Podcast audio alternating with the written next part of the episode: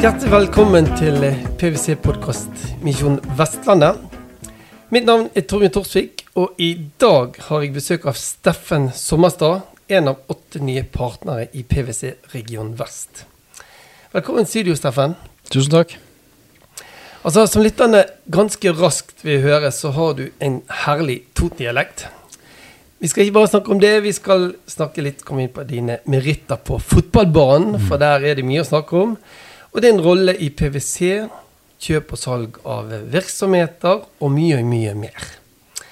Men eh, jeg tror vi først må få høre litt om hvor du kommer fra, Steffen. Sånn at vi allerede fra starten får denne deilige Toten-stemmen din frem.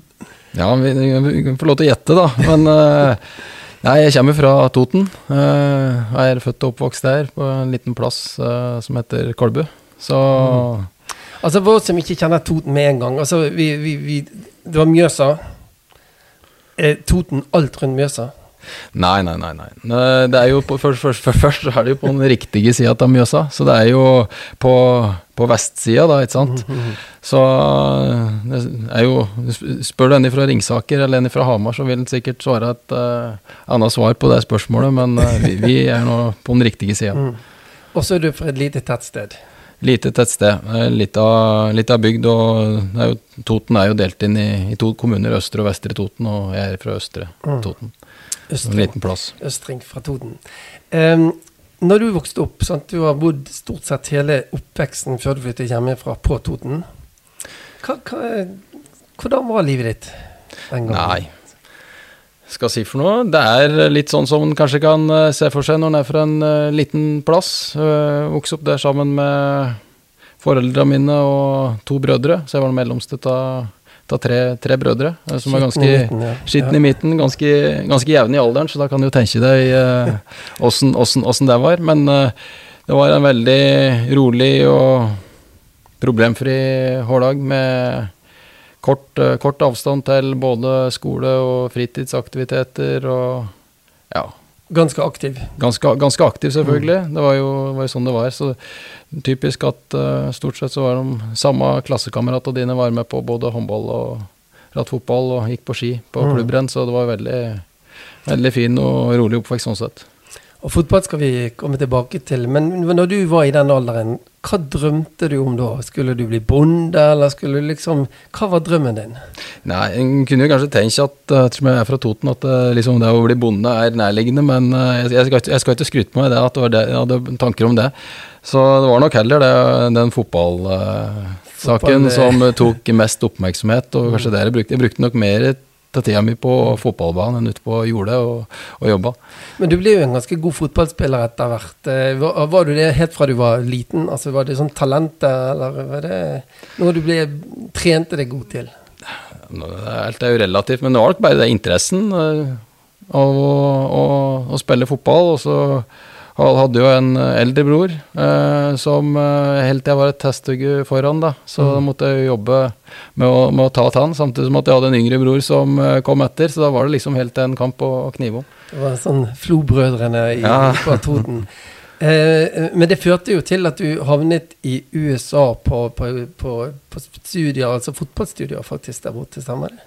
Ja, det, det er riktig. Det var jo sånn uh, skal si for noe Dere vokser jo på Toten, eh, så får en kanskje lyst til å ut og oppleve noe, oppleve noe mer. Eh, samtidig som det at jeg så at fotballen kanskje kunne gi muligheten til å kombinere både det å studere og, og fortsatt være på et forholdsvis godt aktivt nivå. Mm, mm. Hvor havnet du hen da? Da, da, fikk jeg muligheten til å reise til uh, Norfolk, uh, Virginia, uh, som er en, en, by østpå i USA. To, to og en halv time sør for Washington DC, og det var en kjempeopplevelse. Der ble vi handla som profesjonelle fotballspillere, sjøl om vi var en gjeng med hva si for noe etter videregående gutter. Så, mm. så det var kjempekjekt. Hvor lenge var du her? ett og et halvt år. Uh, var jeg i USA, og da fant jeg vel ut at det er greit, nå har prøvd det der. Og så er det ikke til å legge skjul på det at å, å spille fotball og spille soccer uh, og alt det det innebærer i USA, var at det var litt annerledes enn det en kanskje så for seg. Mm. Og fikk vel da lyst til å reise tilbake til, til Norge for å fortsette studieløpet der.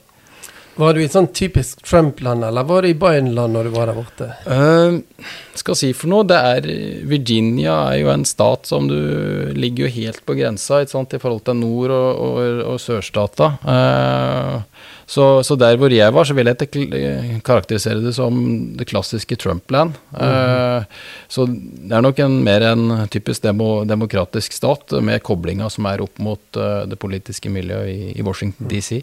Men du skulle ikke reise så veldig mange timer innover i landet fra der jeg var, før det begynte å nærme deg grenser til West Virginia og, og, på en måte det mer rural America. Tror du at dere som har levd der borte en periode, opplever det vi har vært gjennom nå med et valg og sånt, på en litt annen måte enn det, det vi gjør som ikke har bodd i USA?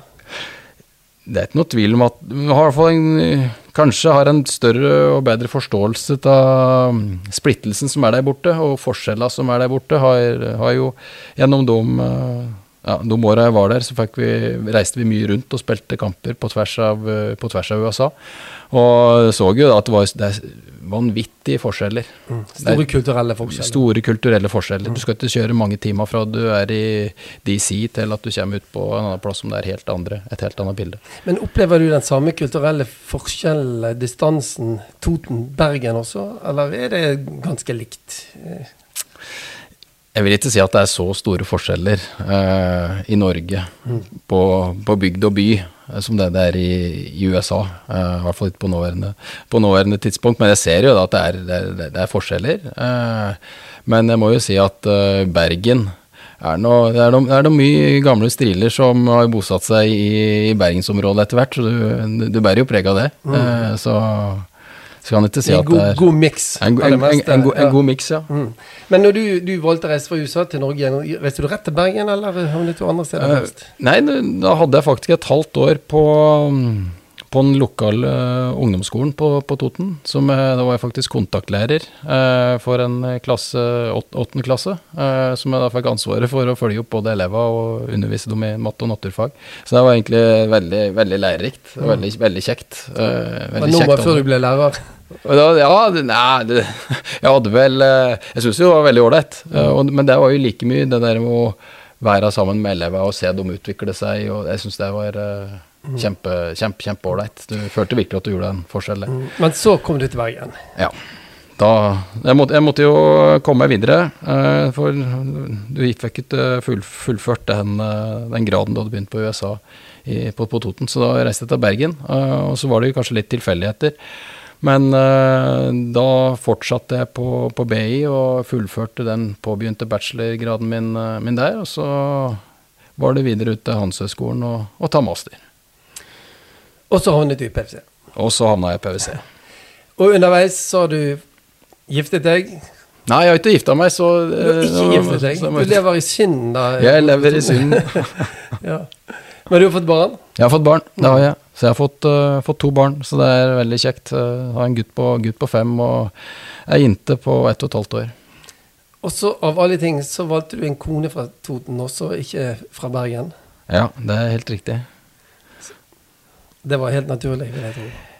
Det er ikke noe tvil om at uh, Line, som jeg sa på meg, vi har hatt et godt forhold til hverandre vi er en god stund. Og hun var òg med til Bergen, uh, så hun gikk jo på, på studiet her i byen på, på NLA og ble eh, utdanna logoped til slutt. Så, så vi, vi, har begge to et veldig godt forhold til, til Bergen. Mm -hmm.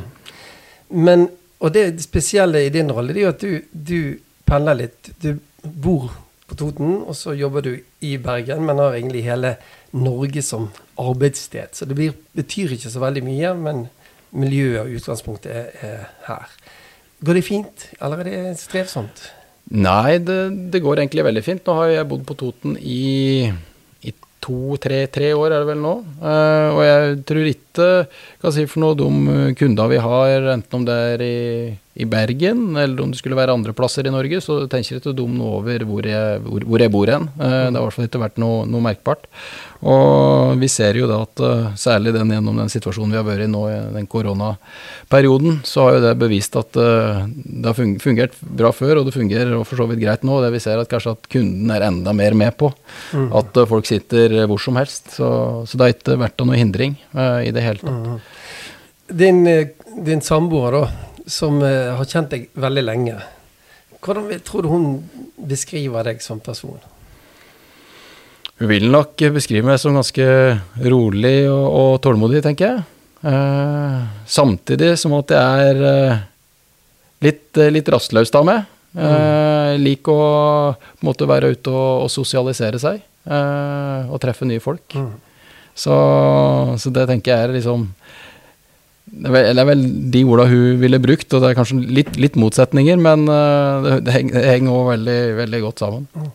Jeg regner med at ungene dine de har ikke noe valg, de må spille fotball de også etter hvert. Men når familien er samlet eh, og har litt fritid, hva, hva velger dere å gjøre da? Nei, da bruker vi stort sett tida vår på å prøve å komme oss ut. Uh, har vi en, en fridag, så prøver vi å komme oss ut i nærområdet. Uh, ikke nødvendigvis trengt å reise på de lengste turene, men det kan være det å, å gå en tur ned til eh, en båtplass, båtplass, bålplass nede ved Mjøsa. Tenne bål, grille pølser, kose oss. Og så er det det å prøve å være litt i aktivitet. Det er vi opptatt av, selvfølgelig. Så på den tiden går dere mye på ski. Skøyter, kanskje? Skøyter, ja, faktisk. Vi, nå har det jo vært minusgrader eh, langs Mjøsas bredd, så da på søndagen så var det, ble det skøyteis. Så da var det Har vi allerede, allerede vært tre kvelder på skøyteisen og pussa på skøyteformen. Det høres deilig ut. For det, det med skøyter savner jeg veldig. Da jeg var liten, så tror jeg på skøyter et eneste år. Så hva som har skjedd siden, vet jeg ikke. Men skøyteisen er ikke her på Vestlandet i hvert fall på samme måte. Så det, jo, det har sine fordeler også med å ha den eh, østkant, eller østlandsdel, da. Å kunne bruke naturen på en annen måte, kanskje. Ja, det, det, tror jeg på, og jeg merker også på den forskjellen mellom øst og vest her. eh, Nei, det var vel på mandag. Som vi har, vi har sånn her ukentlig møte på, på, på jobben i starten av uka, hvor vi da tar en liten sånn oppsummering hvor vi står på prosjekter og planlegger en plan for uka. Og da, da nevnte jeg da at jeg hadde brukt tida på å, å gå på skøyter på søndagen, og fortalte at uh, det her var jo akkurat som i barndommen, og liksom fikk, uh, fikk uh, den der guttegleden tilbake. Men eh, jeg fant jo tidlig ut at det var ikke sånn, så, så mange av dem som var på video, videomøte som nødvendigvis hadde det samme forholdet til og det å gå på skøyter som det jeg har. Så, Nei, og det er naturlig nok, antageligvis. ja, ikke sant. Um, og da er vi jo inne på jobben, for du, du jobber i en gruppe som vi kaller for M&A. Um, hva, hva er M&A? Hva er det dere holder på med? Mm. For det er jo ikke revisjon. Nei, det, det er jo ikke det. Og M&A, det er jo det er jo, det er jo kjøp og salg uh, av øh, selskaper som, som det handler om. Og, og det vi gjør, uh, vi bistår selskaper, både eiere og ledere av selskaper, enten i forbindelse med om de ønsker å realisere og selge et selskap, eller om de ønsker å vokse gjennom å, å kjøpe selskap. Så vi er på mange måter et bindeledd i en transaksjonsprosess øh, og en rådgiver for den vi representerer, mellom to parter. Øh, Enten om det da er på, på vegne av en øh, selger, eller om det da er på vegne av en kjøper. Og der vi bistår med, vi, da er vi ganske breie i, i hva vi leverer av tjenester, og en kan på mange måter si at det er litt av hvert i forhold til hva PwC er spesialister på innenfor de ulike fagområdene. Enten om det da er regnskap, revisjon, eh, finansiell modellering eller på en måte mer sånn strategiarbeid. Vi er jo ofte inne tidlig sammen med, med selskaper eller eiere og diskuterer eierstrategiske vurderinger. Hvordan er det vi skal klare å utvikle selskapet videre? Kan det å være få inn en ny eier være et, et, et, riktig, et riktig grep for oss å ta? Eh, og da er jo vi inne der på en veldig, som en veldig sånn tverrfaglig bakgrunn og, og diskuterer de tinga sammen med, med beslutningstagere. Eh, Så, så hører jo det med da at eh, for å kunne ha de diskusjonene på en god måte, så må du jo da gjerne ha litt innsikt både i regnskapsforståelse og på en måte hva som skjer rundt de. Det strategiske bildet, konkurrentlandskapet, leverandører, kunder, og hva, hva er det som skjer med virksomheten. Så det gjør jo at du får en ganske sånn tverrfaglig eh, tilnærming, da. Når du er midt oppi alle disse tingene, det, eh, føler du at når du endte jo opp med å ta masteren på Handelshøyskolen, eh, det er tidligere enn det, den fagbakgrunnen du fikk derifra, eh, hvor mye av det kan du ta med deg inn i den hverdagen, og hvor mye er det du da trenger av alle dine medarbeidere i PwC for å på en måte klare å utføre den rollen du har?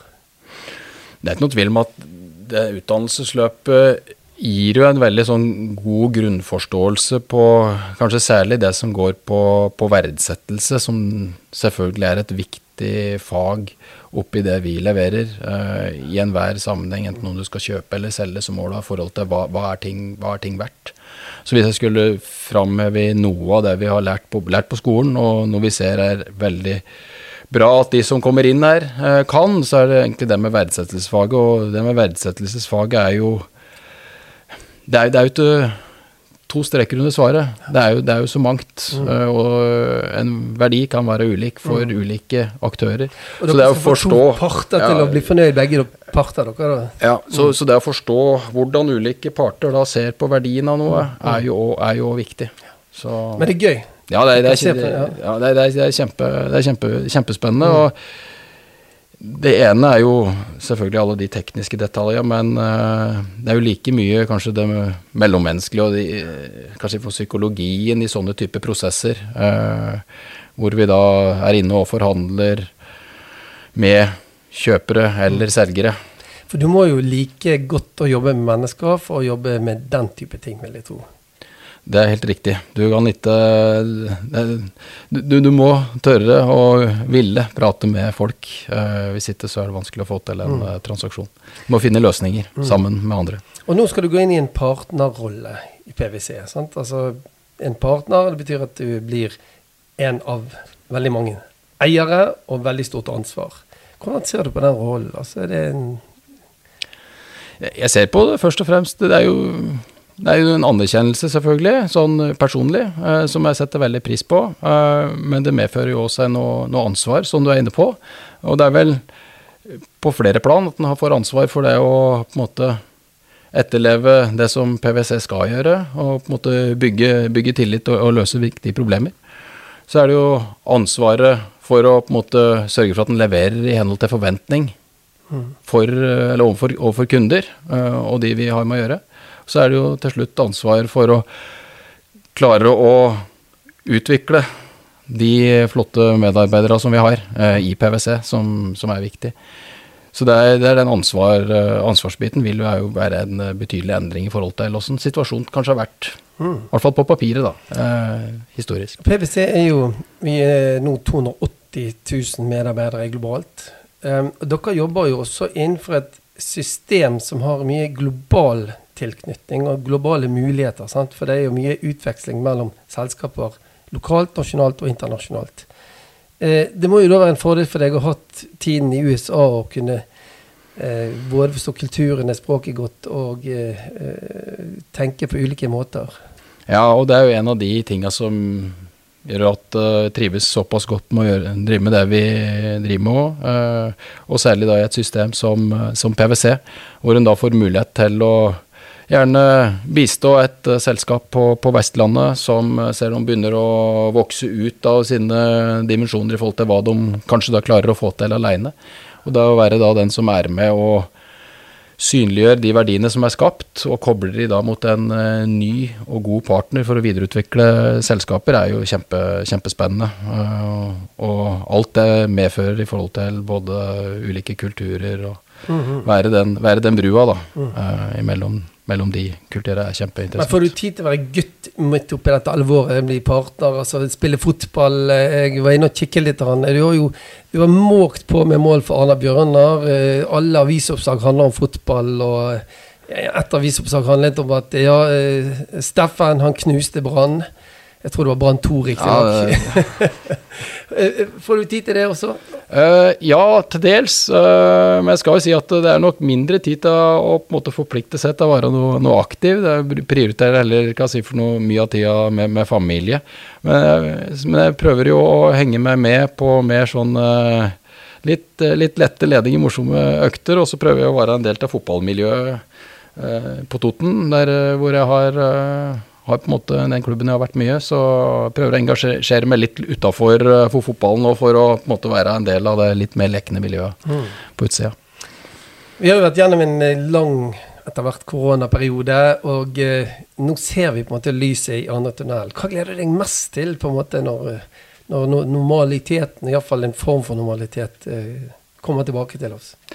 Nei, Det må jo være å komme ut og treffe folk igjen på, på normal måte, rett og slett. Sette seg ned og ta en uh, kaffekopp sammen med enten om det skulle være ja, folk uh, i, i, PwC eller kunder eller potensielle kunder, så er det en kjempe, kjempespennende del av uh, det å møte jobben. Med, det å møte folk, rett og slett. Det var veldig kjekt å møte deg på denne måten også. Takk det samme. Tusen takk for at du ville komme i studio. Og Steffen Sommerstad, lykke til som partner